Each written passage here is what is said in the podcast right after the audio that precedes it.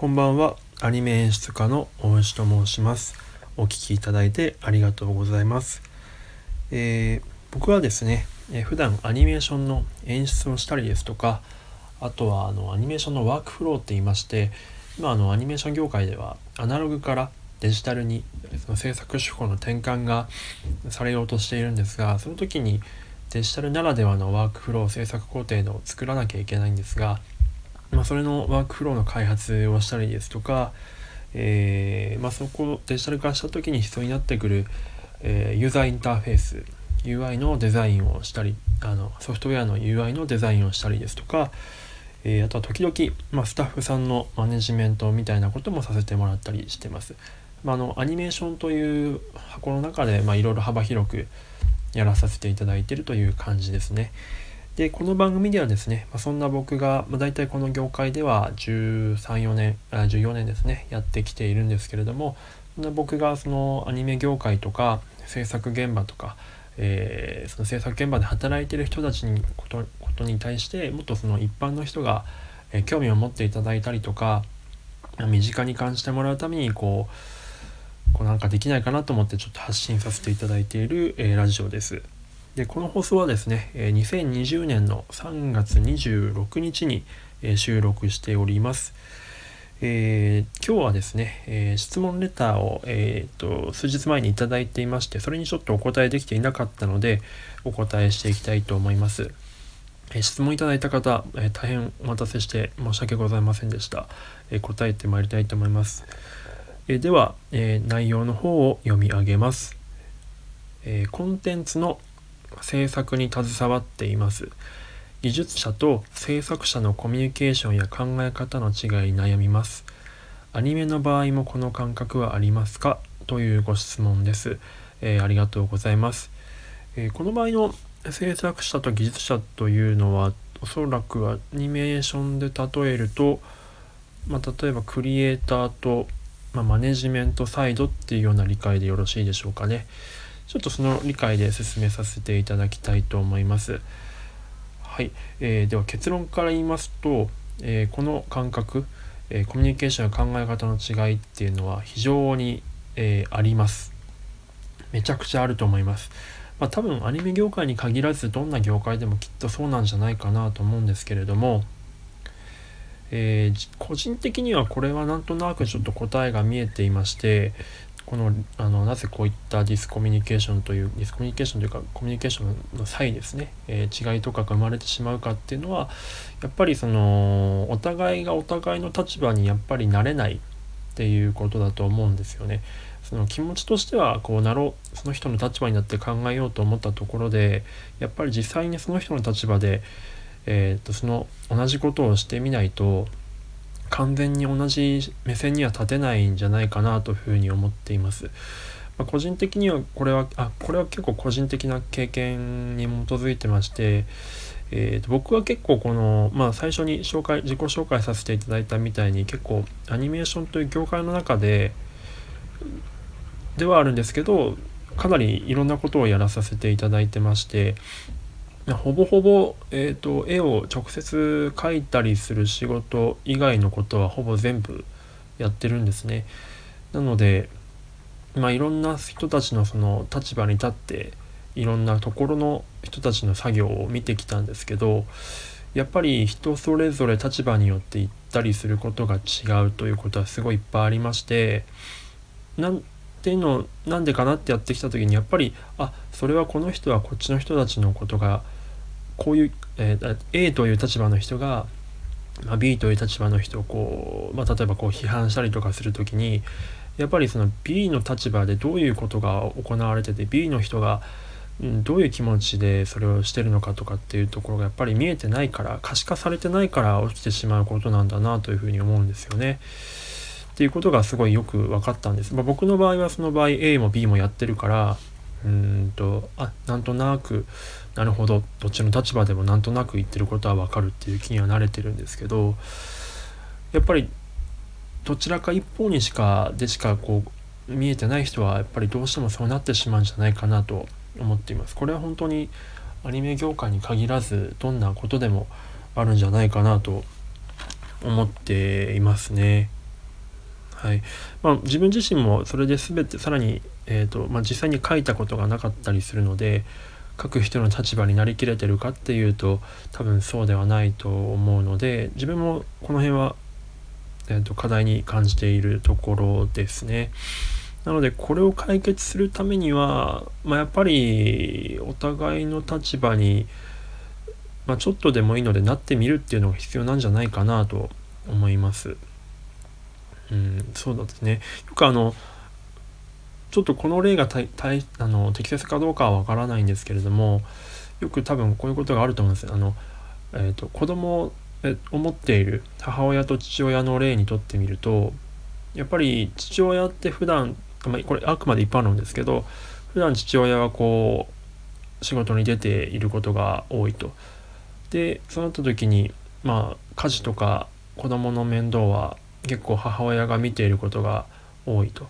ってなってくると、まあ、やっぱり父親の方は母親が普段どんなことをしているかとかっていうのが、まあ、見えてないわけなんですけどでそれで家に帰ってきてコミュニケーション取る時に、まあ、まあそうはあの母親の、えーとまあ、愚痴とかを聞くわけじゃないですかつ母親というか、まあ、妻のですね。でまあその時にまあそうは言ってもねみたいな感じでなだめたりするしたりすると思うんですけどもやっぱりそれってでも完全に母親の立場に慣れてないからだと思うんですよね。っていう時にあの例えばお母さんの方が奥さんの方が体調を崩されて代わりにその子供の面倒とかをしなきゃいけなかった時に初めてそのお母奥さんが、えー、普段どういうことをしててどういう苦労をしててっていうようなことが初めてわかるって話ってよく聞くと思うんですよ。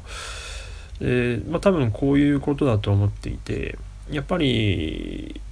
相手の立場になるには相手のことを相手の立場になって実際にやってみるっていうことがやっぱり必要なんじゃないかなと思っています。うんですね。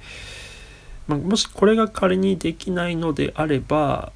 まあ、そういったことを可視化していくっていうことがやっぱりシステムとして必要なんじゃないかなと思うんですよね。例えばそのうん例えば例に出すとうんとアニメーターは普段こういうことを考えててこういうことを優先、えー、こういうことを重視して、えーといつも仕事をしてるんだっていうこととかっていうのをちゃんと他のセクションに伝わるようにするべきだと思うんですよね。それが例えば、えーと、例えばアニメ業界の人たちは結構ツイッターをやってる人が多いんですけどツイッターでまあつぶやく人が多いんですがツイッターだとやっぱりその場その場で流れていってしまうのでなかなかそのアーカイブされなくて、えー、残らないんですよね。なのでそういったものをちゃんと残していくストックされるプラットフォームとかに残してちゃんと誰でも見れるようにしておくっていうことがすごい必要だと思ってましてでそれはもちろんアニメーターだけじゃなくて他のセクションもそうですね背景さんとか、えー、音響さんとか、まあ、声優さんもそうですがそれぞれ皆さんがどういうことをしててどういうことに困っててどういうことを他のセクションにしてほしいのかっていうことをちゃんと可視化していくべきだと思ってるんです。でそれを踏まえて一回テーブルに全部並べてあ普段なるほどこういうことこの人たちはこういうことを思ってやってたんだとかっていうのをうんそうですそこで初めて多分分かると思うんですよね。でまあその時は多分まあ完全にその人の立場にはなれないとは思うんですけれどもなかなか普段その特にアニメ業界ですとこう縦割りなのでコミュニケーションがセクションごとに取れてないっていうのが状況なのでまあ、そういったことがそういった可視化ができるだけでもだいぶ変わってくるんじゃないかなと思っていますね。まあ、ちょっと余談なんですけれども自分は今その新しいワークフローを作るっていうそのデジタルのワークフローを作るっていうことをしているので改めてそのいろんなセクションの人たちの意見とかあの考え方とかっていうのをヒアリングしてるんですね。まあなんてことやっぱり分かっていたつもりでも分かっていなかったこととかっていうのがすごい見えてきて。で表面上は問題になってなかったんですけどその問題になかったなってなかった理由っていうのはその後工程の人たちが前工程の人たちの仕事の分をそう結構こう、まあ、尻拭いっていう言い方はちょっと不適切というかあんま良くない表現ですけど、まあ、なんとかこうごまかしてこう形にして仕上げてたからあんまり問題が表面化してなかったとかっていうことが結構あるんですよ。でそれをなんでこう言わないんですかって聞いたその困その問題になっていることを何で言わなかったんですかって聞いても大体まあこう、うんまあ、もう諦めてますからとかっていうような答えが返ってきたりとかするんですよ。うん、なのでこれは本当に良くないなと思っていてやっぱり信頼感がそこでもう損なわれてるということなのでお互いがお互いをリスペクトできてないっていうことはやっぱりなかなかいい作品はまりにくいと思うんですよ。なのでやっぱりそうですねでもそういった意味それはでも何ですかその問題が表面化されなかったからその前工程の人たちも自分たちが悪いとはやっぱり思えないわけじゃないですかだからその辺はやっぱり諦めずにお互いがお互いのうんとまあその優先していることとかっていうのを困ってることとかっていうのをやっぱ伝え合うべきだなというふうに思っていてでまあこれをこう何て言うんですかいがみ合わずに喧嘩にならないようにこうシステム化していく可視化するシステムにしていくっていうことはちょっとこれから僕もやっていきたいなと思っているところですね。なので、まあ、ちょっと質問していただいた方の、えーと、答えになっているかどうかはわからないんですが、まあ、こんなことももしかしたらすでに考えられていてその上で悩まれているのかもしれないんですが、えー、まあ、個人的には今言ったような感じでえこのコミュニケーション問題に関しては、え捉えています。でまあ今自分も実際実際そのような問題を抱えているので、まあ、自分がハブになってなんとかこの問題を解決していきたいなというふうにはすごい思っていますね。ちょっと理由を言うと長くなっちゃうんであれなんですけどこのラジオをしている、えー、理由もその実はその解決するための一つだったりもしたりしてます。はい、えー、という感じで今日はこの辺で、えー、終わりたいと思います。えー、Twitter やノートでもですね、えー、いろんなちょっと自分の方で発信はさせていただいてまして特にノートの方では結構力を入れて、え、発信させていただいてます。えノートの方ではですね、えーと、とアニメの未来アニメがこうなったらいいんじゃないかなとかって明るいアニメがアニメの未来が明るくなるにはこういうことをしたらいいんじゃないかなとかこうなったらいいんじゃないかなみたいなことだったりですとかあとはよく最近そのアニメクリエイターの働いている労働環境とかがちょっと厳しいなみたいな労働あの報道とかもあったりすると思うんですが、まあ、実際に結構そういうところはありましてそういったアニメクリエイターのこう環境改善をしていくにはどうしたらいいかとかアニメクリエイターが自立して、えー、行くには